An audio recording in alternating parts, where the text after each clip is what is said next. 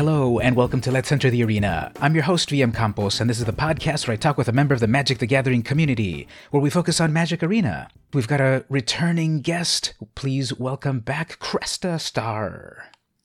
Oi! Hello, everyone. It's been so long, and I can't wait to yell about magic cards with you. Same here. You know, I was trying to do the calculations, and I, it reminded me uh, why I switched majors in college because uh, math is not my friend. But you've been on the podcast a few different times, haven't you? Like maybe this is your third or fourth. I want to say this is my third, definitely my third, probably. Yeah. So definitely, it's been very fun every time you've come by. It's always fun to talk about magic. Welcome back to the podcast. Is there anything you'd like to promote? Any uh, any stuff online? Well, as always, guys, if you've been listening to my good friend VM Campos here, you can find me on all social media at Crest Cresta Starr, and at C R E S T A S T A R R. If you're a pirate, it's double R. so yeah, it's Twitter, Instagram, Facebook, Snapchat. Holler at me. And if you look at Crest Cresta Starr, you're not seeing an angry black woman yelling about something, mainly wrestling or video games. That's wrong. I'll put your links in the notes. Definitely send some traffic your way. Have that synergy going on, as they say in the business. yes, God. So if all goes according to plan, you know, the the guests the listeners probably think we record this on the day that it releases, but you know, peeking behind the curtain, we record a little bit in advance. And so you're going to be episode 43 of the podcast and I look back and I'm like, "Wow, I've been doing this for 43 episodes. That's this whole year." That's dope though. I listen, consistency, if there's anything I've learned from the platform I'm on now, consistency is the key. Mhm. And you keep on keeping on. Next thing I know, I'm gonna see you on like some comic books on explain the some in Marvel universe, Magic the Gathering sort of thing. I'm I'm here for it. I want everyone to succeed. Cause if you eat, we all eat. You know what I mean? So Yeah, eat, eat. I hope to the eventual goal will be uh, that I end up in a Spider-Man comic, and then like I'm in the background, and like you know boulders are falling on me, and Spider-Man's gonna rescue me. That's my my dream. Are you gonna kiss Peter Parker?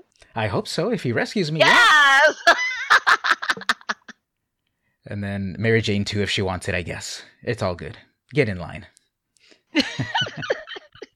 uh, in general, how has your your magic life been? Um, I gotta say, switching, I finally just got a hang of dual colors and tricolors, and then this new set is like, remember monocolors? We remember. Yeah. so that's how my magic is going right now. Mhm. Yeah, it's kind of cool to do monocolored stuff for a little while after trying to figure out dual colors. And then when I see other people stream and they can do three colors, and I'm like, wow, what, what, what magic do you have going on that you can do three colors? And I can barely survive on two sometimes. Three colors, I always end up having like 150 cards in my deck. Like, jeez. yes, have one of every color and one of every card just in case. I'm sure it'll work just in case. Multicolored magic. When people get that working, great. But monocolors. So have you been kind of experimenting a little bit with monocolored decks? yes. Um, I've decided to lean completely into the darkness. And hmm. I remember, I think it was our first episode or maybe our second episode. You had asked me what was my least favorite combination, and I said blue black, or I think black red, because I think they're stupid and mill decks are idiots. Here I am with my clown nose on, playing blue black, either separately or together. I do like the surveil Dimir sort of thing. I'm not really too fan, too fond of milling because I'm like, I came to play Magic, not make you discard your hand Yeah. but I I do enjoy mono blue because I'm not a nice girl. you enjoy pressing that nope button? Absolutely. Like honestly, there are a lot of things that can screw over mono blue, especially mono green if you get a big creature out. But Mhm. my whole job is to be like, oh, nah, I don't, I don't like that. I don't like that counter spell. I don't like that. yeah. And then there's that new dino, actually, something Ceratops that it's it's it's green, it's got protection from blue, it can you can feed it more green mana and then it gets haste and reach. It's like they really Mama, made that dinosaur garbage. against blue. Yeah. That's messed up. Like, I'm sorry, but we've been, I've been saying that, like, Mama, that's garbage, Mama. You can pump it and it has protection against blue. Slap yeah. me.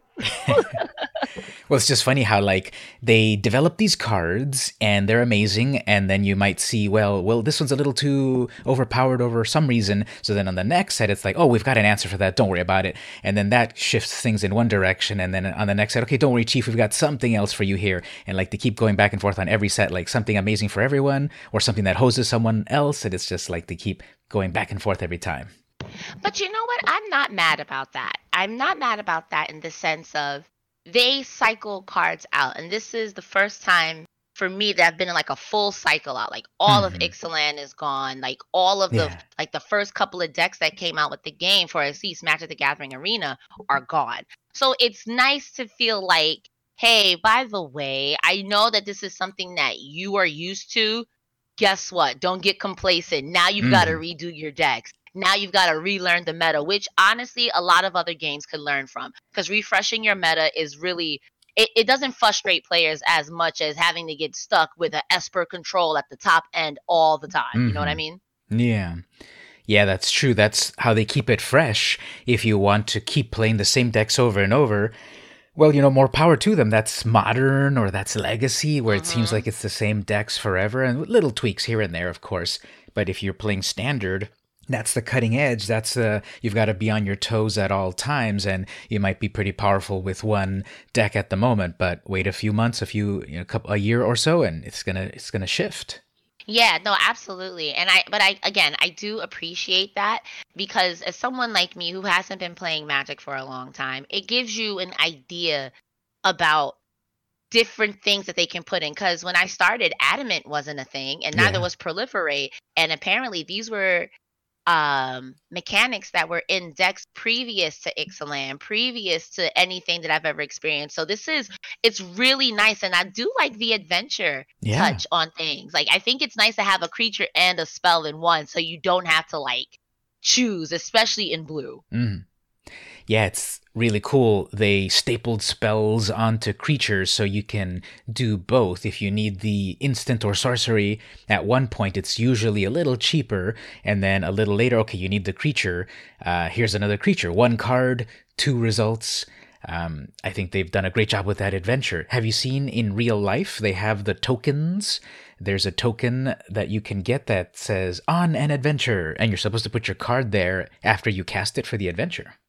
I did not. I so little peeking behind the curtain here. I have like people anxiety. Oh. so I've always wanted to go to like a Friday night magic and my boyfriend always wants me to come with him, but I get real anxious around a lot of people, especially in something because I like to be an expert before I open up my mouth about anything.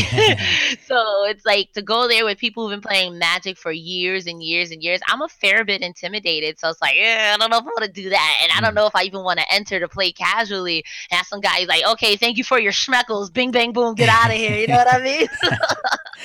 That's a possibility, definitely. Although once you become a pro on Arena, you just transfer those skills no problem into real life, and you'll you'll do just fine. Let me send you right here on the Discord a link right here to the list of all of the tokens, and you will see there the last token, token number 20, the one I'm talking about, and you'll also see these other amazing tokens like rat tokens and mouse tokens and goat tokens. They're cool. I do like I do like the on adventure token. It's very beautiful. Like I, it's something I can always sit up here and say that the artwork from Magic the Gathering is beautiful, and like even this mouse token. Oh my goodness! Now, there's a fail here, unfortunately. They have mouse, which is number four. Then they have mm-hmm. fairy, which is number five. Then they have rat, which is number six. The fail mm-hmm. is that they should have mouse. They should have mouse and rat right next to each other, and they should have mirrored them. They're both looking to the left. What's up with that? I want one to the left, one to the right. Um, mice and rats. You know, they're they're kind of like cousins. yeah. I don't know. I don't have a scientific explanation for yes. that. I think uh, the official term is they are mutations of each other. No, I'm just making stuff up. no, but these cards are really cute. I like the idea too that this is really based off of like fairy tales and myth and mythological, mystical. I cannot not curse. I forgot. I'm sorry. Mystical stuff, yes. Just bleep it out. Just a beep, or like have like some Magic the Gathering sound. Yeah, the, the, I know it's the sound of like when you counter someone's spell. It's gonna be like Yes. wow wow wow wow sound. Yes, yes, dude. you counted my curse word. yes. But yeah, the art and like the style, yeah, it's like uh, fairy tales and Arthurian legend, knights and all of that. And the art, as usual, is amazing. And I think they've gone with a slightly more comedic tone here. Some things feel a little fun, a little funnier. Like if you look at Goat, that, that freaking goat's running away with, with someone's boot. That's hilarious. Three Billy Goats gruff. That's what that reminds me of. yeah.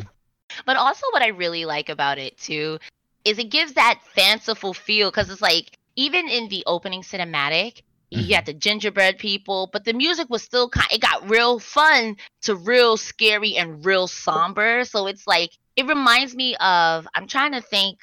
I don't think it's Aesop's Fables, but there was there was a uh and you could probably look this up and put it wherever you want but there is a fairy tale group written by someone that every fairy tale has like a dark underside like in the original little mermaid Mhm. the cartoon that we see she marries eric everyone's happy in the actual fairy tale he's like you're a fish that's weird and she kills herself Uh, and I feel like it's the same.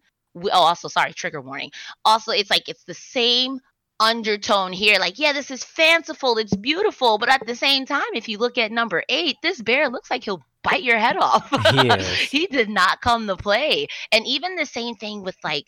There's a card, if I'm not sure, if I'm not sure, I think it's a witch card where she could turn like people into food. Like, come on, like Hansel and Gretel. That's I like the dark undertones of it, which I think is really dope. Because if you look on the last row on the tokens, you can even see the food token where there's food there, but there's a paw. Like, did someone get attacked? Is that Little Red Riding Hood? Like, it's Yeah. so I like it. I like it. It's like nothing is what you seen. You know what? I've never seen that until you just noticed it. All I was focusing on was the tasty food. Um, and then when you look in the corner, yeah, there's a little wolf's paw right there. So, whoops, that's Little Red Riding Hood going off to Grandma's house to bring the tasty treats. And nope, there's the big, big bad wolf in the forest. Yeah, you ain't bringing no food, girl. Yeah, I just got so distracted. Like I did crack some cards in real life. I, I bought some cards and I got the uh, the the foil version of that food token, and I was just marveling at like, wow, look at that marmalade on it and like the raisins Yeah, on it, and those were like so really good. they were so shiny in real life, and I'm like, that's what I'm looking at. But then now you just reveal that, whoops, there's the wolf. Yeah, like I very much this set is nothing is as what it seems, and I feel like that is a great theme for even with the adventure. This is a spell, not really. It's also a creature. Or this is a creature, not really. It's also a spell. Well, the inverse. So hmm What's also cool is Wizards is continuing their their trend in adding diversity to the game, which is amazing. If you look right over here, you've got three on number 11, 12, and 13. You've got human cleric, human rogue, human warrior. So um, you've got a woman, you've got a person of color, uh, you've got a Caucasian guy, you've got like everyone represented right there. And that's all part of like Robin Hood's Merry Men sort of thing that comes from some enchantment that makes one of these every upkeep, I believe. So that's really cool. That okay, that looks like you know human rogue. That reminds me of Maid Marian, but she Mhm. you know she seems Asian, and like wow, Yes. that's so cool. That's like giving everyone a chance to be in these classic fairy tales, which grew up from a certain tradition and such. But like we've all heard them, we all identify them in various ways. Like I think I'm a little fish mermaid sometimes, and so right here we see ourselves in the in the cards. I think that's dope too because if we're going on the route of representation, if you look at the first one, even though he's a Caucasian man, I find that in popular media, men are represented as card number three. You're thin, you're strong, you're stocky. This guy, Yeah. he's a little chub scout. And yes, come on, representation. Yeah. Because dudes feel that too. Like you can't tell dudes all their life that you need to be buff, stocky, and all that good stuff. And then when they come to people who look like the card and number one, it's like, well, you don't count. So I appreciate all forms of representation. I think this is great. Like live your best life. You're part of the adventure too, buddy. Don't let anyone keep you down, girl. Yeah, definitely. And he's right there. He's holding like some elixir, and he's like, "Check this out. Take a swig of this. Don't worry about it." Exactly. I mean, they all look in their respective in their respective cards. They all look like they offer something different. The human cleric first is like, "Hey, listen, you know, I may not be that strong. I'm a 2 1. I got some weight behind me, but I got this potion, girl. Drink that. And the second one, who's the female, she's like, she's the sharpshooter. Yeah, she's a 1 2, but early, that's great. You can block anyone 1 with that and kill it. And then the last guy, who's also a 3 1, he looks like he's in what we like to call in cahoots with the poops. There's another word for it, but I'm not going to swear again. but he looks like he's with it, but very much like he's a one hitter quit. I'm gonna hit you for three, but if you hit me for one, oh. Yeah. so here's the hard hitting question What do you think of spiral bananas? Because there's a food token right there where the bananas are curly. I just thought I was like, what is he talking about? Did I miss something? Did I not do my research? no, I'm looking at it. I'm not gonna hold you. I'm not even a fan of bananas like that, and that's a lot of banana. I'm looking. It's, it spirals twice. That's a lot of banana. Yeah. No, ma'am. I mean, I guess if you're making banana fritters or something that you want rich in potassium, I guess. That's a yeah. lot of banana. I hadn't thought about it that way. That yeah, it does curve twice, so that means like that's, that's probably like a foot long banana or arm long banana or something. Yeah, that's a lot of banana. Yeah. Um, Cresta, please get it together. That's a lot of bleeping banana. Jesus, I'm sorry.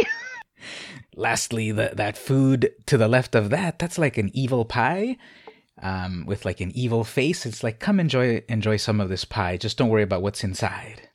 That pie is made of children. I'll tell you what. Yeah. I don't trust that pie at all. Like it doesn't even. It looks like a shepherd's pie because of the mm. way that it's put out on the table. You see the other fruits, but in the back you see the chicken. You see mm. like boiled eggs or potatoes. But now that you said it, it does have a real sad face. I don't know, man. Mm-mm. Who's serving that? An old lady with warts on her nose? No, ma'am. The actual shepherd is in that shepherd's pie, I think. Oh no, ma'am, absolutely not. like this tastes like this tastes amazing. Did you put your foot in it? And the chef looks back at you and says, "Literally." yeah. so just by the tokens themselves, we're we're enjoying a lot of them. What about regular cards throughout the whole set? Any any card stands out to you?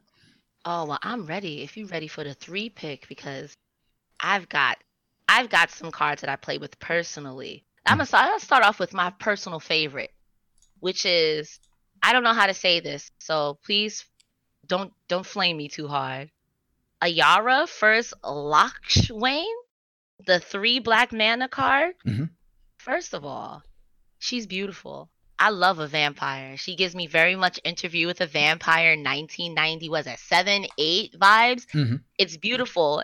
It's a great card and it reminds me of Cruel Celebrant. Is mm-hmm. a great vampire card. It's not a vampire itself, but it's great to add in that kind of deck where you're killing creatures or a Liliana deck. Whenever Ayara, first Locthwain, or another black creature enters the battlefield under your control, each opponent loses one life and you gain one life, which I think is super cute. Like anytime you have a black creature, or it is it doesn't matter if it's a token or not. So if you've got Liliana, mm. commander of the Dread Horde, she creates a black one two two um skeleton, whatever it is, then mm-hmm. here you are getting life and hitting this person for free and creating a token. I think this card is just tops. The artwork is amazing. I want to be in my castle with a veil over my head with a goblet of wine. Mm. I loved everything about this card. Is everything. Yeah, I like that card a lot too. When I saw it in the beginning, when it was first being revealed and stuff, I thought mm-hmm. that's cool. That's right up my alley. It's uh, you know, three three black mana. I like playing either black blue or mono black is fun too, and I like her effect that once you summon more of your squad, then okay, minus one to you and plus one to me. Um, But mm-hmm. she's she's got a little bit of uh, a viciousness to her because her second ability is tap, sacrifice another one of your black creatures, draw a card. So you she uses them up, and then you get something something back. I mean, if you look at the flavor text too, it's very much on brand for her because it says morning shift seamlessly into celebration as she chooses her next suitor. Yeah. Ooh, she's a man eater. yeah. as long as she gets me that card, I, I won't ask questions.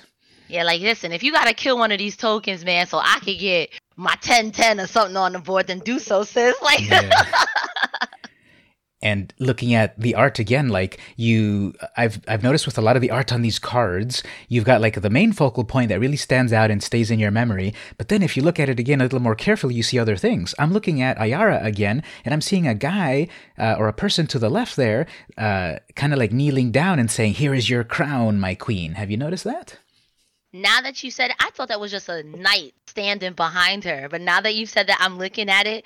Yes. And she's just like, away from me, peasant. I have no time for such trifles. Oh, yeah. I love everything about this card is amazing. Purple lightning in the background and everything. Yeah, because she's not a. You can tell that she's not a nice girl. First of all, you're on a black card. I can tell you're not a nice girl. yeah. Like if Liliana is your queen, if you want to say like if there's like a planeswalker that accurately represents black, in my opinion, is Liliana. I'm gonna kill. I'm gonna recreate or reanimate rather, and I'm just gonna mm. use you for my gain. And when I'm done with you, off goodbye, uh, leave. Mm. So this is very much on brand for black cards and black decks. And and the fact that she's got so much in a mono black setting, she's got a lot of synergy. Every black creature in a black deck, you're not going to have a million spells. You're mostly going to have creatures. So every time you turn around, that person's losing one life. Mm-hmm. And it's a great way to gain one life. And she's super cheap. Yeah. Three mana, things like this, I would assume, unlike a cruel celebrant or something, this would cost like four or five mana. She is a legendary for three mana. Yes, God. Yeah, I guess the downside is that you've got to lean into heavy black. You know, if you're doing two colors, you might not hit mm. that third black right away. So that's that's the one downside, but that's not a downside for for us that we're we're trying the dark side with some uh, pure black decks. It's like, yeah, this is this is my third land, no problem. She's a legendary on my third turn, which is really great. I mean, her health is a little low, and this is definitely a legendary you need to take all four, like the whole set with you. Because if I'm an opposite player, like if I'm your opponent and I'm watching you play this card, I'm killing this off rip. And it's a and it's because it's two two three. If I'm playing red, I could do a Wizard's Lightning. I'm not sure if that's still in rotation though. So Wizard's Lightning, I don't think it is, but there's something very similar that also does three three damage. Yeah. Yeah, and this this could even be taken.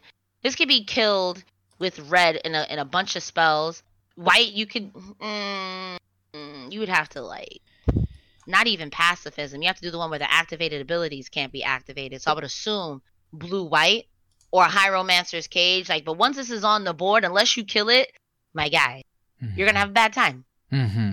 yeah definitely. Some of these characters show up in multiple cards so the one that, that I chose also has our Queen Ayara on it, which is Festive Funeral. And this is like continuing her, her background story. Festive Funeral, it's an instant for 5 mana. Target creature gets minus X minus X until end of turn, where X is the number of cards in your graveyard. If you look at the art, there's Ayara right there with her latest suitor. You know, the referencing the flavor text on her own card mind you, carrying a coffin behind her, probably of her dead husband, the one yeah. who just died.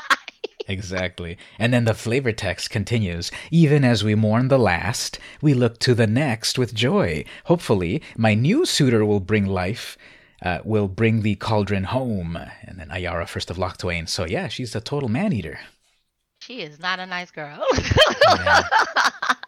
I'm here for it. I don't care. I don't know if I'm projecting, but if uh, I'm looking at that festive funeral art. I don't know if I'm projecting, but it looks like that guy is not having the best time. He's just like walking with her and he's like, yeah, yeah, I know what I'm in for. You know, it's always a funny thing when you look at relationships, even in depicted like this in cards. There's always that, like, I'm looking at him up close. He there looks like he has a sad time, but you're also here. So are you trans? Are you hypnotized? Yeah. Or are you one of those guys who are like, this is a conquest and she's not going to do that to me. And it's like, oof, you're going to be that guy in the coffin. you better stop. yeah. So flavor wise, it's cool. And then the effect of it, it's a little high, you know, five mana. So it's a little bit for later in the game. And by that time, you've got stuff in the graveyard. It's X is the number of cards. So anything that you've got in the graveyard. This is, in my opinion, a good card to have in your black deck if you're not running things with Death Touch. Because mm-hmm. if you are in a situation where you're against a green, green is probably going to have trample. Mm-hmm. Green is probably going to have big creatures. So what are you going to do in a situation like that? I had a friend recently play against a mono green deck and they got uh I forgot what card it is, but it's a fox that has reach and it's a green card and the fox on it is red. I just can't remember what it was. But that card, I think for every counter you get on something else it gets two of those or one of those, it was at 104. That's ridiculous. Like, how do you win at that point? You know, so something like this before it gets to obviously 104, you can knock it down a peg and maybe kill it. You Mhm. know, something like this is great for a big creature that's not like out of control yet, especially with the counter tokens with green, because that's ridiculous now. Yeah, or if someone's doing the Ajani's Pridemate strategy where they're ma- getting that little kitty into a big kitty, well, you might be getting it pretty big, but if I've worked my game right, that Festive Funeral's going to knock it down. or hopefully kill it. Yeah, exactly. Better yet, kill it. But if if it's not, if it's an in, you know, it's an instant. So if you kind of try to hold off and do your damage a little bit to that big creature, and then finish it off with that festive funeral, that would work. Or best of both worlds, just have a lot of stuff in your yard and minus X, minus Mhm. X, right out. Yeah. And another good thing about this too is that you could wait till they attack because it is an instant, Mhm. then do it. And if you have a creature that can finish off the damage, you can do so. Exactly. So with a black deck, it shouldn't be too bad. Five mana. Okay, so uh, what about your? What about another card? Is there another Eldraine card that you Yes, like? God, I have come prepared on. So this card. Um, so in looking through this deck, all of my cards, let me first off say they are legendary because I like the artwork, the flavor text, and everything that comes in it. Second card I got is Gadwick the Wizened Mhm. because I've been playing a Kykar deck. Mhm. Now, for those of you who may not be familiar with our good friend Kykar, Kykar is a legendary three color bird. Let me find the exact card. Here it is. Kykar. He's a bird wizard. Whenever you Mhm. cast a non creature spell, create a 1 1 white spirit token with flying. And you could sacrifice a spirit and you get a red mana. Mm-hmm. Now, he takes one red, white, and blue, and uh, any color. So he's a four mana creature. Mhm. Now, Gadwick the Wizened is X and three and three blue mana. And Mhm. his card says when Gadwick the Wizened enters the battlefield, draw X card. Whenever you cast a blue spell, tap a target non-land permanent that an opponent controls. You know what? Yes, this is actually all goes into my first one. I'm sorry, I had a brain fart for a second, but we back, sure. boys. Yeah. So, with someone like this in a deck like Kykar, I already have not too many creatures in this deck because I can spawn them. In my Kykar deck, I have Divine Visitation as well because if you can Mm. spawn creatures, Divine Visitation is a card for you. Yeah.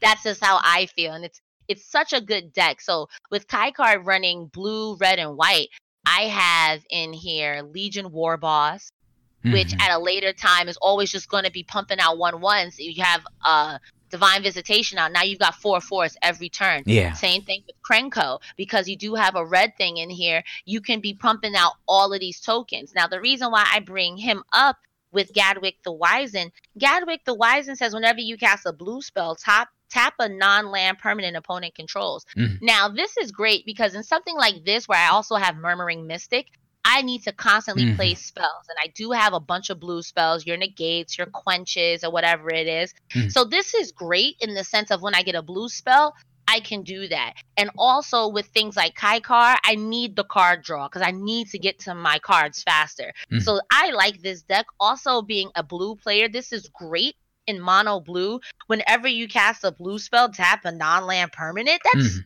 that is really, really, really good for only if you want to get technical, this is only like what four mana. If you only want to draw one card, Yeah. you can be greedier and draw seven cards, but you can pay three, four mana and have something that you can always tap someone's big creatures. Mhm. Let's talk about green again. So if someone's got like a big creature with green, I don't need that. I'm tapping you and you're never going to play him again in a mono blue setting. Yeah. And I think it's great that you don't have to tap this creature or you lose this creature because you know how some things you can tap a target attacking creature or any creature, but you have to tap that too. Mhm. This is just like cast a blue spell. We're gonna keep tapping. Yeah, exactly how you're saying. In a mono blue, you're you're not going to run out of blue spells to play. So when Gadwick Correct. is out, you're going to be maybe doing an opt or even a negate for them or, or whatever, you're going to be playing blue spells. You're going to be mm. trying to control things. And yeah, like you were saying, you could you could cast this for four if you want the one card. You can even go down to X can be zero, so you can get mm-hmm. this on your third turn right away and start to build up your board while they're still trying to figure out what they're what they're gonna get get going on, and then you're tapping everything with those spells coming up. Which in my opinion is really dope because like you said if you've got a blue deck and especially in this monocolored new sort of judge that they got going up if you've got a blue deck you're always um i'm just gonna pause right here two seconds I, I have to tell you that I my boyfriend has two kittens, and if I have to shut up real quick, it's because they're trying to kill themselves, and uh-huh. that's exactly what just happened. I'm sorry. Go ahead. that's okay. That's okay. We should put him on the podcast. I think they have a few opinions on magic. Rengar. Funny enough, one of my cat's names is Ajani. That's so cute. I've got a cat as well. I have to put him on the other room. And before I started recording, he was starting to meow, like, hey, what's going on? Can I be on the show? Rengar is the meower. Johnny just likes to hunt, but we get pigeons in the window, so a Johnny goes from like zero to four. Literally a Leonin war leader. She's tapped attacking and has two two, uh, two twos attacking with her because then Rengar's like, what is she doing? yeah. I think I think this cat chat is got to stay in the in the podcast. I think people want to hear about cats, and I hear I want to hear about cats, so it's gonna stay. Yes, God. Come on, cat chat. So yeah, Gadwick, Gatwick, Catwick. What am I trying to say? Gadwick. Yeah. Catwick. Catwick. Yeah. No, it's such a, this is such a great card, and even if you want to take this one step further, besides the Kykar deck that I just suggested, you can also play this in a Niv Mizzet deck too. Mm-hmm. Because you're still running a lot of spells and you're still going to have a lot of blue spells in a Niv Mizzet deck because that deck is pretty much low creatures, high spells. Mm-hmm it does have the the downside of uh, triple triple blue, triple red, but mm-hmm. um, it shouldn't be too bad. I I've tried to play that Niv Mizzet character and or card, but I never quite get it to work. But then other people they seem to pull it off no problem against me. But um, it's just my bad luck. Sometimes I think uh, Magic Arena hates me. They don't give me the cards I want. Niv Mizzet is an annoying deck to play, but you've got to have dual lands in order for yeah. that to work because Niv Mizzet herself or himself, I don't know, whatever he identifies as, we are pro whatever, yeah. um, and whatever they identify as. It, if you have the dual lands, you don't really have to worry about it. Just because mm-hmm. three mana, three blue, three red is a is a lot, and that's a steep cost. So mm-hmm. I always go with uh, all the dual color lands I can have because le- legitimately you can't play her till turn six. Mm-hmm. So if you've got like a bunch of lands and hopefully your deck your your cards don't uh screw you over, you should be all right. Keyword here is should. Yeah. if everything lines up just right, definitely. If you are controlling the board and zapping their creatures with some red spells, then then they, they will come out. Yeah. Exactly. I was going to pick a certain card for my second card, but all of this cat talk has made me change my choice. Um, there are because one of the things that I like to do is make cat related decks, and they're not they're not always amazing. But uh, here in uh, Throne of Eldraine, unfortunately, there are only three cats: uh, one black, one green, and one artifact, so colorless. So I'm gonna go with Cauldron Familiar. This is the, the, the black cat, literally. So Cauldron Familiar. It's a single black mana. It's a cat, it's a 1 1. But when it enters the battlefield, each opponent loses one life and you gain one life. Okay, so I, I kind of like doing that in multiplayer games in real life, like mess with my opponents, all of them at once equally, so they can all hate me equally. Um, oh, wow. And so they all lose a life, I gain a life. But then the second ability sacrifice a food, uh, return Cauldron Familiar from your graveyard to the battlefield. So you, you just put out a little bit of can of cat food and this cat keeps coming back. That's literally how you trick a cat. but you know what? I do think that that is. I, I okay. Well, before I say that, let me ask you a question. Yeah. Are food tokens also in black, or is that like creation of food tokens is typically just green from what I've seen? Maybe green and white. From what I've seen, every color has a way to create some food, but it seems that green and black are the main ones for food. Well, then what am I looking? well, like I'm saying, every every color has the ability, but um, I believe from what I've read of the commentary, I haven't seen every every card, but from the commentary that I've read, it seems that the food colors are are green definitely and black and then the and then the white. Yeah. So everything's got a little bit of it, but Mhm. you've also got um you've got I think there's a couple of artifacts that do it, so th- there's ways to do it for every color if you use some of the artifacts. Yeah.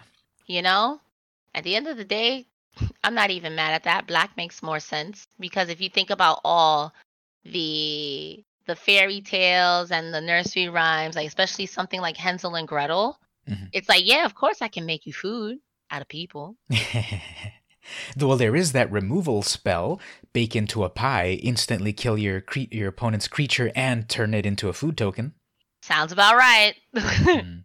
This Cauldron Familiar would go great in in in an Ayara deck because she's already looking out for if you summon a black creature, there's some life loss. Well, this Cauldron Familiar, it does the life loss built into it, so you're gonna double that when you have Ayara out first, and then the Cauldron Familiar.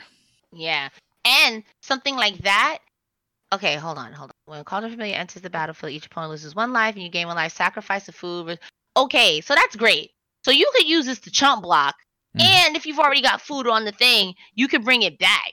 Mhm. And something like that, this Cauldron Familiar in a deck, and I love black. So you're thinking about like Liliana, you get a Bontu in there, you can Mhm. sacrifice it, draw a card, and then you can bring the cat back. And come on, this is silly. I'm making a deck right now. yes. I was part of the early access streamer event for Throne of Eldraine. Thanks, Wizards of the Coast. Shout out. Thanks for letting me do that again. And so I got a chance to play with the cards, you know, like five or six days before the release. And I wanted to to do this kind of deck here, uh, a, a black deck, definitely Cauldron Familiar. That's that's my gimmick. The first thing that I do is what kind of cat, what kind of cats are in the deck in the set, and I try to make a deck. So I was going to make a Cauldron Familiar focus sort of deck, but I wasn't seeing a lot of cat stuff. So then I looked around a little bit more and I ended up making like a Knights deck instead. And then the cat was there like as their pet.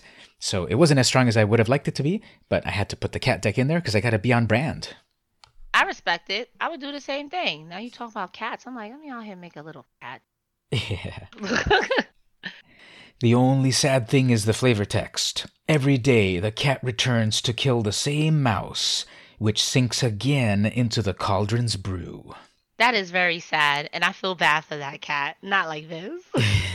Now, the, the grammar of it, however, it's saying, but it sinks again into the brew. What sinks, the mouse or the cat? Because hopefully it's the mouse that's sinking, not the cat. The cat keeps coming back. it's probably the cat. Yeah. Or maybe both of them together because they're eternally tied together in their spirits until they reincarnate as a knight. That does make um that does make sense. If you think about the whole fairy tale black sort of thing, like they can't be one without the other. You can't have Joker without Batman, and Yeah. Batman can't be Batman without Joker. Well, according to the Joker, anyway. Yes. I was actually going to go through the theory of Tom and Jerry, but yeah, that works as well. Oh, I'm sorry. What's your third card that you're going to use to uh, top eight with? All right. I don't know about that, but my third card goes to Alela the Art Alela Artful Provocateur. I had a chance to play this card when they had, I guess, their version of Commander. Yeah. And I think this card with a Kykar is gonna be fantastic. Mhm. Granted, it's four colors. I haven't even mastered three. To throw in a fourth color is just a lot because Kykar is red, white, and blue. This girl is white, blue, and black. Yeah. And she's also four. So it's like, yeah, you got to throw in black cards into there. And it's not impossible. You can just keep a whole bunch of multicolored cards, um, lands rather, in your Mhm. deck. But what I like about her is that she has flying, death touch, and life. Other creatures you control with flying get plus one, plus one. And as I stated before, Kai Kykar, every time you cast a non creature spell, you get a flying spirit token. And she's blue, you get that with a Murmuring Mystic. Her and Kai Kykar and the Murmuring Mystic all making these flying tokens with her giving them a plus one. And Mhm. because she is blue and white along with Kai Kykar, you can add um that flying bird creature that gives all your flying things plus one, plus one, Yeah. plus zero. And she also has, whenever you cast an artifact or enchantment spell, create a 1 1 blue fairy token with flying. Mhm. That's redonk. I think Mhm. that all of that together is such a great sort of judge. You know what I mean? Mhm. But in four colors to me is a lot because that's a lot of cards you got to keep in your deck and a lot of things you want to try to keep track of. And I don't know, man. Mhm. That just seems like too much. I'm sure it's doable because I've seen people starting to play that that Golos deck, that one artifact guy. I think he's five or maybe six colorless mana, but in his activated ability, you basically pay all five colors, and then you're able to mm-hmm. play any spell you want. And people have been doing it. They just jam in a lot of guild gates, a lot of the shock lands, a lot of the dual color lands, and then whatever other mana fixing. So if they can pull it off with five colors, we can pull it off with Alela and Kykar together. I'm sure. They can hold hands. Yeah.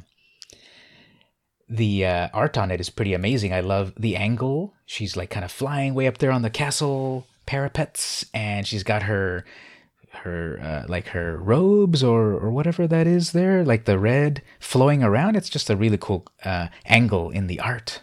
What I like the most, especially with this um this card set, what I like the most about it is that with when it comes to fairies, American wise, we make fairies seem like, oh, they're cool and whatever. Traditionally, fairies are jerks. Yeah.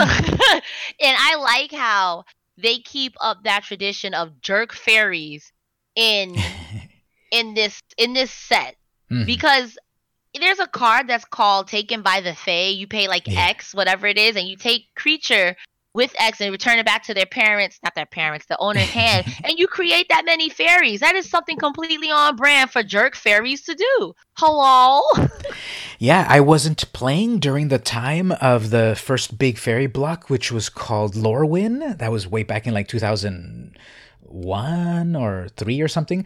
So Lorwyn was lots of fairies, and they haven't had a big fairy block in a long time. Um, they really brought them back in force this time, and they keep doing that version that they're jerks. They steal your stuff, they send your creatures back, they are provocateurs like this one. I did play this card during that event that was the that was the brawl event which was like commander light. Instead of it being 100 cards it was 60 cards and a couple of other little tweaks. But yeah that was a really fun event. How much uh, of it did you get to play much because I I'm all about like I need to get the cards now so I can make a brutal deck so I can actually play and eventually do ranked and whatnot. mhm. But from what I did see, I like the idea of commander that hey, it doesn't go away. You could put it back in the command zone and just pay mm-hmm. more for it. You know, I mm-hmm. think that's pretty cute, but I don't know.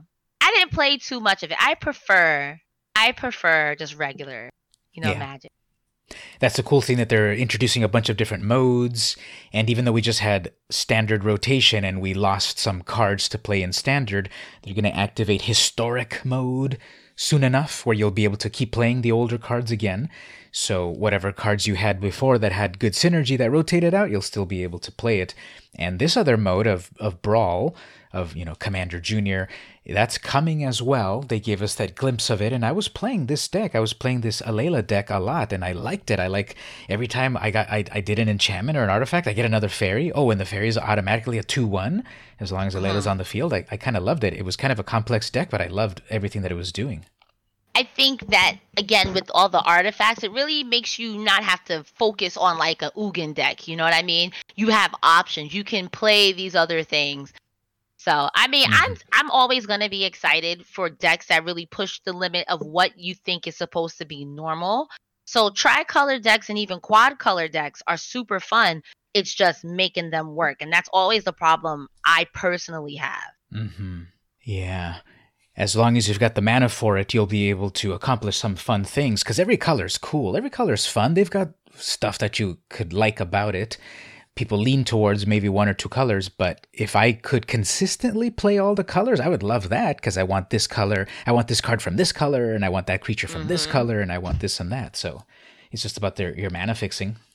I think that one of the hardest parts, in my opinion, about balancing colors is just fixing your lands because it's great. But when you have certain things like token creation decks like Alela, you've got to have a bunch of um, artifacts or enchantment spells, Mhm. or else it's like, ugh, nothing's gonna proc off of her, you know? Yeah. You've got to build around her, but when you do, it really works. That's a fact. hmm Uh, and that was the only cards that I had. All of this Magic the Gathering talk, I'm not gonna hold you. It makes me want to play Magic the Gathering. this happens every time I do a podcast with you. I'm like, I just want, I just want to make a deck. That's what happens to me all the time too. Like I play for a little while and it's fun, and then you maybe get into a losing streak and you're like, I'm done for the moment. Then I go listen to a podcast about magic or watch some magic videos. I'm like, I'm gonna go play again. yeah, pretty much. Like, I know, I know what I said, but I know what I'm saying now. Now, for my third card, let me send it to you right here on the Discord so I can get your unfiltered reaction to it. Now, if people don't know, Cresta is the uh, wrestling queen, so this is going to be totally on brand. Let me send it right now. Check out this card. I am a huge wrestler. What is this? Out muscle. I'm already a fan. Why is someone doing a German suit? No, my God. Okay. okay, I can't stand you. This man, if I'm not mistaken, this is a German suplex. Because Hmm. Chad Gable, for those of you who know who that is, that's a wrestler.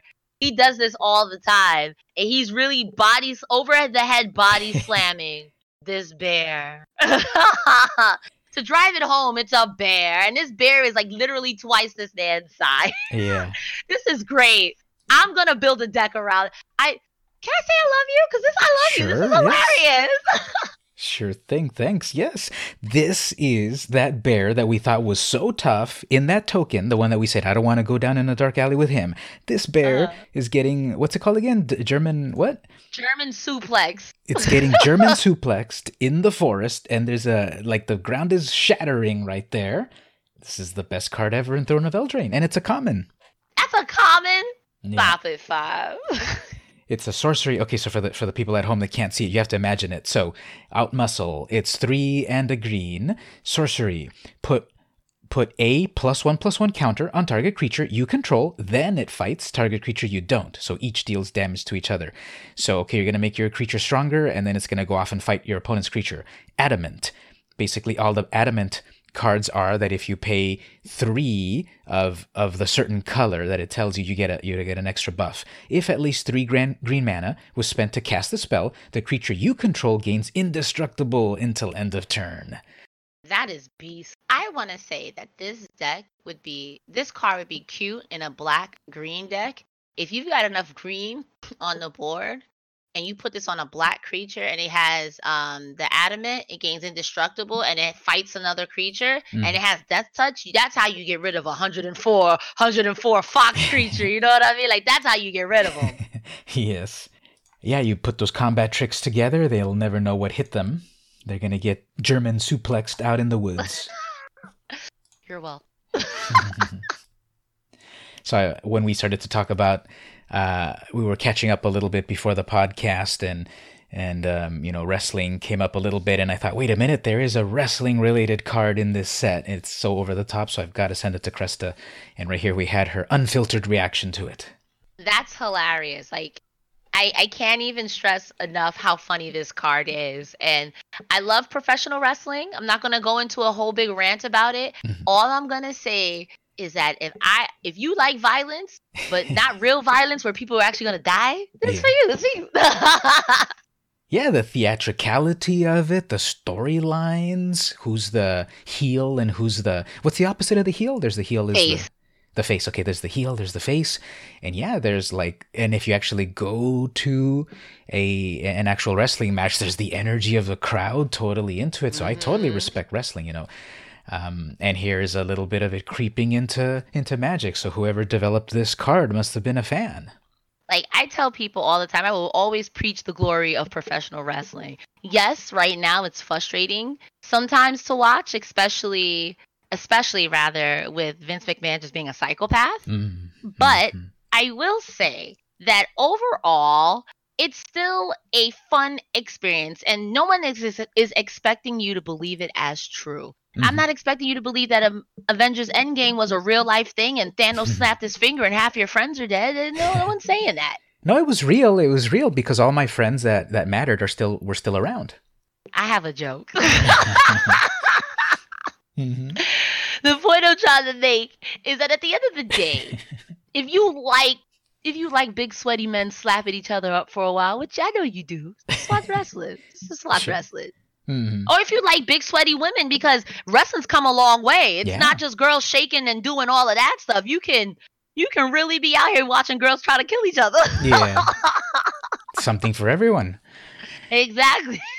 Now, I had a guest recently that they were also mentioning a little bit of wrestling, uh, and I said that I was going to connect you and them, so uh, I will connect you with with him. Uh, but he was talking about how uh, there's like an upstart wrestling league or something that's kind of giving WWE a run for its money. That would be AEW. And yes, AEW is pretty much a bunch of old people used to work for WWE. Hmm. And WWE was like, well, you'll never be a star. I don't care. And the main guy spearheading it, Cody Rhodes, was like, hold my beer. You know what I mean? Mhm. it, the best way I can put it is like, think about you working at a job. You can't get ahead. No matter what you do, it sucks. Mhm. And the boss is like, well, you suck and I don't care. Then you Yeah. go away to a job like a competitor. Like if you're working at Duane Reade and then you go to CVS. Now CVS gets a lot of crap because CVS ain't Duane Reade, but you become like the general district manager of CVS. But then you realize CVS is too small of a pond for you. Mhm. So you can either go back to the bigger pond of Duane Reade, but you'd still be an underling, or conversely, you can make your own pharmacy. Yeah. And that's what he did. He made his own pharmacy and it's doing really well. There are a lot of old WWE people in there, people who either moved on from WWE or WWE was like, "We don't think you're a star." And they were like, "I disagree." Yeah. And it's been it's been really good. I enjoy both products. I'm the type of person I don't think there needs to be a war. What a time Yeah. to be alive. There's so many great video not video games wrestling to be had. Hmm. So what a time to be alive. Yeah, definitely. People need to get entertainment and uh, channel their energies in, in various ways. And more, I usually say uh, it's a running gag in this podcast where I talk about magic. I always say more magic is more good, more wrestling is more good. Uh, absolutely, absolutely. And listen, like I said, everyone, every human likes a little bit of gratuitous violence. Sure. I just don't personally like UFC because I don't want to see someone literally get their head kicked in. That's yeah. that's not fun. Like Mhm. I want to see you pretend get your head kicked in. yeah yeah i think i think i'm kind of the same way like i i like i like uh various forms of fiction but when it's too real like i don't know what like the a recent movie or netflix thing my friend was telling me yeah you got to watch it it's like this or that whatever i'm like no it's too real it's like i don't really want to to see it i want to see something that's a little bit more uh, slightly removed from reality with some realism but still i can kind of put it away and it's like okay that's that i don't want to watch like okay like a show like narcos like uh, I know everyone says it's great and all of that, but I don't want to watch it. It's too real. I know this stuff is happening, and I'm like, I don't want to really have it as part of my entertainment. a lot of people want to have an escape. And sometimes you don't want that escape to also be real life. Like Yeah. I don't want to bring up too much controversy on your stream, but there are so many things in this world that I don't want to see documentaries about, man. Like, Sure. I want to be entertained and not feel like, well, this world is a piece of crap, you know? I don't want to feel that way all the time. I, I, I came here to be entertained, Mhm. not to be preached to. Mhm. I totally agree. And I think some people do miss that point. And Mhm. that's why, like, I again, I, I can never stop preaching the praises of wrestling. Yeah, it gets too real when you get to peek behind the curtain, Mm. but at the same time, it's like people's main gripe is, well, wrestling's fake. Okay, if wrestling's fake, what's the problem? Why Yeah. can't men and women fight each other if it's fake? Oh, but Yeah. that could be violent against women, but it's fake. Yeah. Which one is it? Yeah. yeah. People kind of only hear their own point of view sometimes and use it as the argument or as the weapon to try to win their argument. But when you Mhm. see both sides or dig deeper, there could be compromise. And especially if it's if it's supposed to be, you know, if it's on the surface, the the theatricality of it, the fakeness, whatever of it, that's that's cool. In the background, yeah, it's still a business and they have to have viewers and sponsors or whatever. And yeah, there's behind the scenes stuff. But on the surface, if the product perhaps is doing its thing, then more power. I agree with that. I just I just feel that people some people like when they see athleticism, they expect it to be real. Mhm. And the way that it's presented as like this is like entertainment, Mhm. people people think like, well, this is a UFC. I'm like, yeah, it's not. Yeah. Mhm. You kind of know what you're. If you're an outsider to it, you can have an opinion on it. Of course, it's valid. But you are the outsider that you don't know what's going on with within it. And when you're in it, you know you're you're all maybe you know winking and you know what's going on, but you still get something of value out of it. It's a soap opera with conflict resolution with fists. That's the best way I can explain it. And suplexes. If two people have a pro- exactly, if two people have a problem, I know eventually one of them is gonna go through a table, and I'm ready for it. Hopefully, first from the top of a ladder. dude. I mean, I we're supposed to be talking about magic. I will talk your ear off about wrestling because it was just a Hell in a Cell match with two girls Hmm. who who beat the crap out of each other. Hell in a cell. Oh, I love the the It's- the it's name literally what it was. Yeah. Well, that's fun. well, don't worry. We're uh, we are announcing it right now on the podcast. Cresta and I are going to form a brand new podcast where we talk about wrestling nonstop. It'll be called Enter the Hell in the Cell. yes, let's do it. Mhm. I don't want to enter the Hell in a Cell. I'm not trying to take a bump, but Oh, I mean, metaphorically parentheses metaphorically well that's okay that we sometimes uh, diverge on the topics of uh, of magic and such uh, that's one of the great uh, reasons I think people should tune into these podcasts because it's not just magic completely. You know, we do a bunch of other things, but I have one more uh, one more secret thing that I had not revealed to Cresta yet. This will be another reaction, perhaps. I don't know if you had seen this before yet, but I'm, I'm gonna excited. I'm going to send you one more thing. This is a real thing. This is a real Wizards of the Coast thing. Let me preface it. It is a real thing. It is for charity, but I'm going to send you something right now that was just announced. All right, one moment, please. Processing your request. These are so cute. Uh, wait, wait a minute. These are my little ponies. wait a minute. Ponies the Galloping was recently announced as a charity event. Buying this as a set of three cards uh, goes off to help a, a charity, which I'm blanking at the moment. But you can see here that these are silver bordered magic cards, which are, you know, they're not standard legal. Oh, what a shame. Uh, or what a surprise, I mean. But you can get Nightmare Moon, Princess Twilight Sparkle, and Rarity as real life magic cards. Not gonna hold you. I've never watched any My Little Pony, and re- I think the last time I watched My Little Pony was in the '80s when I was a child. Yeah.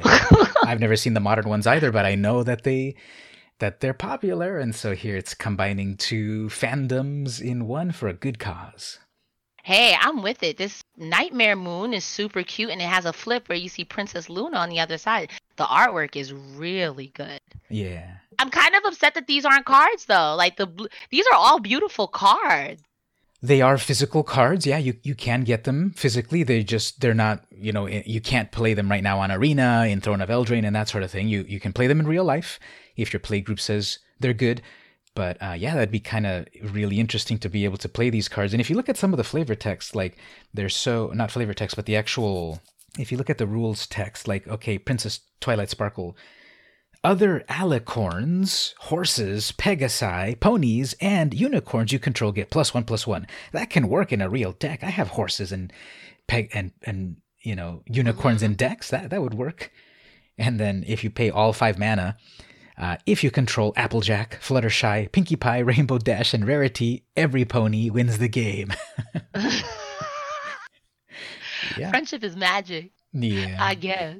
Mhm. I mean, I'm looking at this, and this one rarity has me in stitches. It's like reveal a My Little Pony toy you own until end of turn. Yeah. Another target creature contains protection from a color that's that toy's coat, mane, and outfit. Yeah. I'm like, Mama, I don't want. What if you don't own a My Little Pony toy? Does this does this card count? Do cards count as toys? Mhm. Does a picture of the pony that I had when I was little count?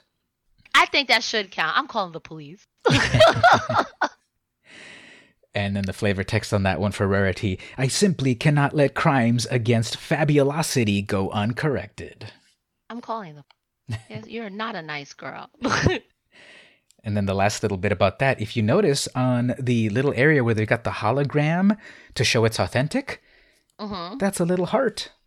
That is super. It's a really nice touch. And I listen, anything that is like for charity where people are like, let's go back and forth on, I think that's great. I like collabs with people who try to make everything for the better, especially through the the love and joy of video games. Like I always told myself that if I ever became rich, anything like video games and charity, I'm just dumping money yeah. into it because mm-hmm. it gets a lot of flack. And I feel like people who enjoy video games shouldn't feel like, well, we can't do good because there's so many gamers and in general, we just do good. We're the best. Anyone yeah. who tells you differently is a liar yeah, the community definitely comes together.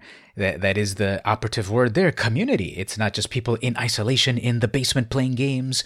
Uh, there is a lot of people that even if they're not seeing each other physically, they're friends or they know each other online, and people come together when it's uh, when the time comes. I feel like you hit the nose on the head right there because people who think that as you're an adult and you play games, especially hardcore games like Magic, would, in my opinion, would be seen as a hardcore game, or D and D, or even World of Warcraft. Mm-hmm. They're like, well, you must live in the basement. You're alone. Like they're people. We we're people. We do stuff. You yeah. know, like we're not just this archetype of what you think and you've seen on movies during the 90s like get a grip grow up yeah yeah definitely yeah i think as more people hear that I think then people believe it and because it's true. So I totally agree. Well, as we wind down, any final thoughts on anything magic related? I am going to say this entire podcast, all you have made me want to do is play magic, and I cannot stand you because of that. I built a whole deck here, um, listening to you, and I'm going to build another black deck and another blue deck because why? I'm not a nice girl. Well, it's been a big turn of events from your first uh, visits to the podcast, and now you've you've gone over to the dark side, also known as the right side. I feel like I just lean into it because you know it's funny. Me and my boyfriend ended up teaching someone else magic, and now mm-hmm. I'm mentoring that person. I'm like, how did this happen? Yeah. You know, when you start playing, you can recognize what you used to do in the beginning that messed you up that yeah. you can tell other people. Like my friend who's just learning, a problem I had is the same problem that he has. Read the card. Like if mm. I can give any knowledge, any gem to any new player, is read the card. Yes. If you're not sure, read it again because at the end of the day, you could do something where it's like a sa- a, a savage buy or this is cost less less to give one if you put it on a one one creature. Sometimes you read it as it gives you a one one, so you yeah. think that's the case and that's not what happens, and then you fight another creature and then that creature dies because you've got less health than it. Mm-hmm the cool thing is that depending on your environment, if you're if you're yeah Friday Night Magic or at a tournament, okay, yeah, you better know your stuff. But most people are not playing at that level, and that's fine. Most people are playing with friends, and a lot of times it's like, oh, I made a little mistake, can I take it back? Most people would be like, yeah, sure, go ahead and do mm-hmm. it again. Especially if you're starting off, you you want them to have a good time. You don't want to be a rule stickler because if you're following every single rule, you know you're gonna be you're gonna be paralyzed with what to do. So giving people a chance mentoring someone else because then like you said you see what you used to do and mm-hmm. if you can explain the game and the mechanics to other people you then start to understand it better yourself and then that other person gets into playing and then more people play more magic is more good. See there we go i got to it. Yeah you got to it. You brought you brought it in there. It's on brand. It's on brand. Yeah. So I guess that's uh, that's been our magic chat at the moment. Unless you want me to send you one more secretly announced thing. Yes, yes, God. Okay, here's the final one. I swear this time. This is too many of these uh, Steve Jobs's one more thing things. But here's the last. Hey, one. listen. I like video games. I like Magic the Gathering. So one more thing for Magic the Gathering. I'm with it. Announcing Unsanctioned, the pre-constructed silver bordered experience coming February 29th, 2020. Oh, next year's a leap year. Look at God. Unsanctioned contains five combinable 30 silver bordered decks for wacky, unfun. Oh, God. so basically, it's the next iteration of those unsets. There was Unstable with all those wacky, fun cards, and now they've announced that they're going to have Unsanctioned on a leap day next year. And this is going to be, if you scroll down, it's going to be more wacky squirrel versus goblin action in with a big old rooster um, uh, refereeing it all. It's it's a new unset full of weird, wacky cards. That's that's coming next is year. Is that what it is? I never played any of the unsets before, so you're gonna have to educate me just a tad bit here. I don't I don't get it. So it's just like different creatures, or it's just like stuff that breaks the the normal confines of what they would make creature.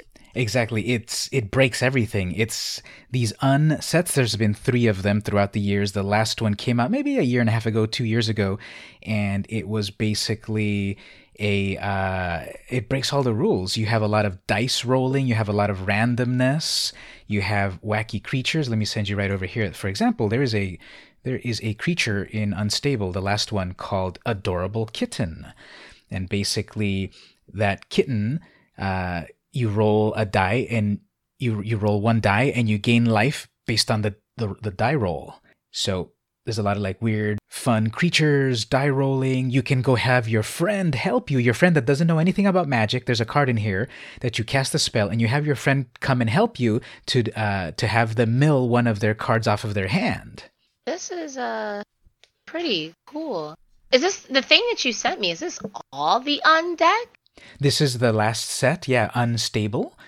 Uh, there's been previously, what was there? Unglued, Unhinged, and this is Unstable. Yep, it came out, what does it say? December 2017.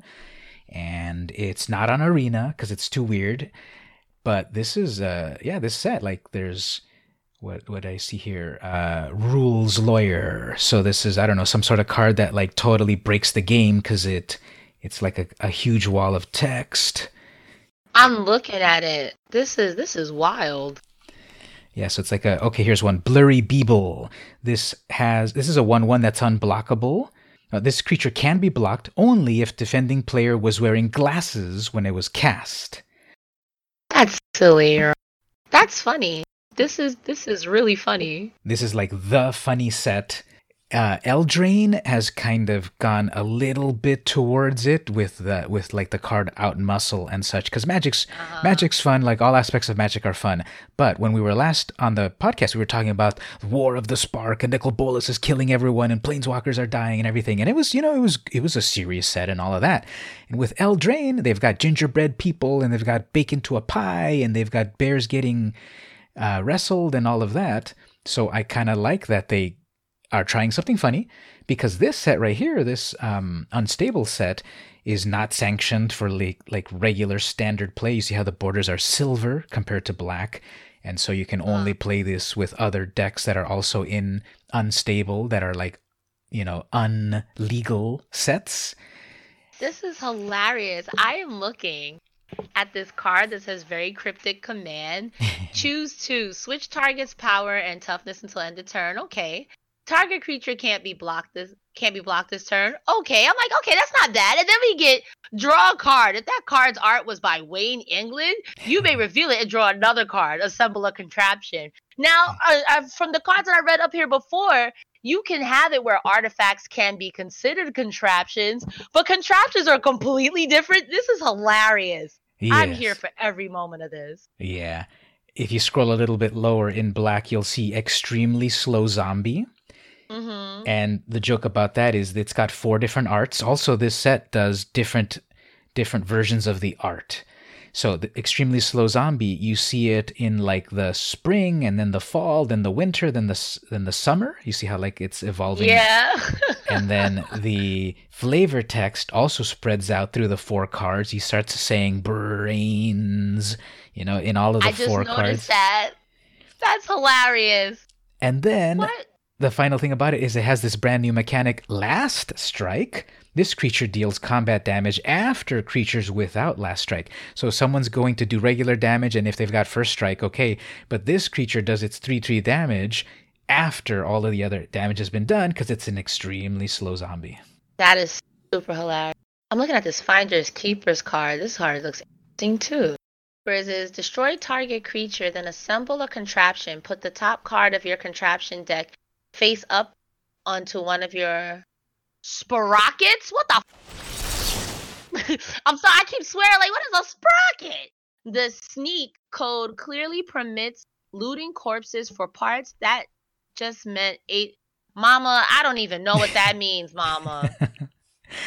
this set is is a funny set, but it has some complexity. It's got this new stuff. What's a contraption? What's a sprocket? What I'm rolling dice. I'm ha- I'm having my best friend high five me to get first strike. It's like Yeah. all of this weird stuff. So it's a completely different realm. It's completely wacky. I don't think it's ever coming to Arena, unfortunately. But this is definitely a party game that you play with your friends, and I've played it in real totally life. come to arena. Oh no, you're right. If you got to high five someone, that's not gonna work. I don't know. I, I I'd love I'd love to get a high five from Liliana herself on Arena. That'd be cool. She'd probably trick you and take your soul. So Yeah. Make me part of her undead army. pretty much. Like she tried it with Nicol Bolas. You you ain't got a chance. Yeah. So I just wanted to show that at the end of the podcast right here where they announced you liked Unstable. Here's a brand new Unset. You never heard of Unstable? Here's a brand new set coming next year on Leap Day, a day that you will that you will have to wait again four more years for it to happen. this is wild. I'm down in green. I'm you listen, you've put me down the rabbit hole and now my whole day is ruined. I had things to do, but now I'm gonna be looking at cards. Same here. That laundry's not going to do itself. pretty much. Let's see one more here. Oh, okay. In green, really epic punch. And you see there's our friendly bear, and he's punching a dragon or something. Totally What? taking him out. I didn't even get to that part yet. I was stuck on Hydradoodle. Why does this monkey have spider legs? Which one is that? Why does this praying man? It's. I can't find what you're telling me to look for, but I saw another wrestling card that says Slaying Mantis, where he's Oh, doing like an elbow drop off the top rope onto these three little goblins, and this really epic punch. I see it, and Mama, this is garbage. I have a question. So some of these, some of these cards have half of a creature on it, and it says augment. Reveal this card from your hand, combine with target host, augment only as a sorcery. Mhm. So I'm assuming these things are like half, or like you see this half squirrel, half whatever. You could add the augment of half squirrel, half multi-headed, and that would be a thing. Yeah, basically. So, exactly. I'm seeing half squirrel right there. So, you cannot cast half squirrel until you have a host. This is the augment half of it, the left side. And if you do see, for example, Mother Kangaroo, if you scroll a little down, Mother Kangaroo is the right half. So, you have to first cast Mother Kangaroo. Um, and then later you can cast the half squirrel. So then you will get a half squirrel, half kangaroo.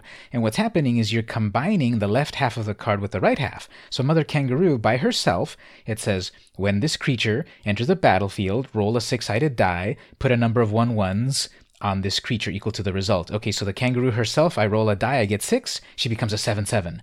Okay, later on, I can cast the half squirrel onto the kangaroo, and now that will say, uh, whenever a non-token creature enters the battlefield, dot dot dot, roll a six-sided die and put a number of plus ones on it. Oh, look at God! This is broke. Yes, that's a vicious mother kangaroo plus a squirrel. Now it makes more sense. when I see things like eager beaver. Uh, I want to play this. I want to play this. This looks like a lot of fun. Stupid fun, Yeah, but a lot of fun. that can often be the best kind of fun. You know, you're having fun with these weird crocodiles and yeah, that slaying mantis. Oh, he's just he's got the like the luchador t- style of uh wrestling. match. Yeah, he's like he's giving you very Rey Mysterio, Eddie Guerrero. like I'm about to beat you up off the top rope. Yeah. the flavor text for these are also comedy. Some of these are just long as hell, and I'm not reading all of them. I'm on Urza. Head to askurza.com and click plus one. Head to urza.com and click minus one. Head to askurza.com and click minus two. Mama, that's garbage. Exactly. I, I cast that spell. Whoops! I got to go to the website, and the website will tell me how how to beat you. this is pretty cool though. I I do like this. If this is what Un is gonna be, why this thing says BB gun and it's a dolphin beaver badger shooting out bees out of a gun. What? Oh, this is a contraption. Okay, now this makes sense. You've ruined my life. And that's all I'm gonna do all thing. You're gonna immerse yourself in unstable and get together some friends and play this and have a good old time instead of being, you know, doing chores. That's a whole fact. I do have a question for you. Yeah. Ooh, the tables have turned. Mm-hmm. Can you still use the land cards? Because these land cards are actually pretty beautiful. And in modern, since they're just lands, Yes, notice how every other card is uh, silver bordered. Lands are the special case because lands are lands. And yeah, these full art lands, the swamps, the swamp looks nice. I think the island, I, they're all beautiful. Like I can't even decide. I look at one and I like one, and I look at another and I like it also. These lands are beautiful, and you can definitely use them in modern and real magic and. Uh, and any kind of form of magic. They don't have to be only in an unstable kind of uh, deck. It can be in a regular magic deck. Yeah, land is beautiful. This artwork is very, it get, does remind me of Eldraine, whatever. They remind me of that. It's very like fanciful, crazy, more like, more like Mousetrap, but still that same fanciful artwork. Like, this is supposed to be fun, but in reality, it is not fun. Yeah, there's something underneath it. Exactly. So after I ruined your life here, we've um, we've got to, I guess, back get back on track and wind down the podcast. Uh, we've already been recording over an hour, and I know people will love to hear our opinions on all of these things because, of course, they're listening to a podcast about magic, so they're gonna get magic stuff. And if they also happen to like wrestling, they're gonna get wrestling stuff. So best of both worlds. So one more time, Cresta, where can people find you and come hang out with you and check your stuff out? If you guys like wrestling, mainly wrestling, you can follow my Instagram, my Facebook, my YouTube. Well, not so much my YouTube. That is a ghost town. But my Twitter, my Instagram, my Snapchat, all of those things. I, play, I talk about video games and wrestling, but mostly wrestling for the time being. But I'm mm-hmm. always down in the chat. You can find me at Cresta Starr, and at C R E S T A S T A R R double R if you're a pirate. And yeah, come say hi. I'll put those links in the notes and get some traffic for you there. As for myself, I'm over on Twitter, twitter.com slash vmcampos. I tweet stuff uh, mostly about magic and comic books and anything that uh, is fun. You'll see pictures of my cat there. Um, I'm on uh, YouTube and Twitch. I stream magic on Saturdays, 11 p.m. Pacific time. You can go, you can just search VM Campos, and I'll be there simul streaming at the same time. I have advanced technology that lets me do that somehow. And I'm on Patreon, patreon.com slash vmcampos. If people just follow a plain old free follow on Patreon, they'll be able to keep up to date with what I've got going on on my various platforms. Once again, Cresta, thank you so much for being on the podcast. Thank you for having me. I always have a good time. This has been VM Campos, and I'll see you in the arena.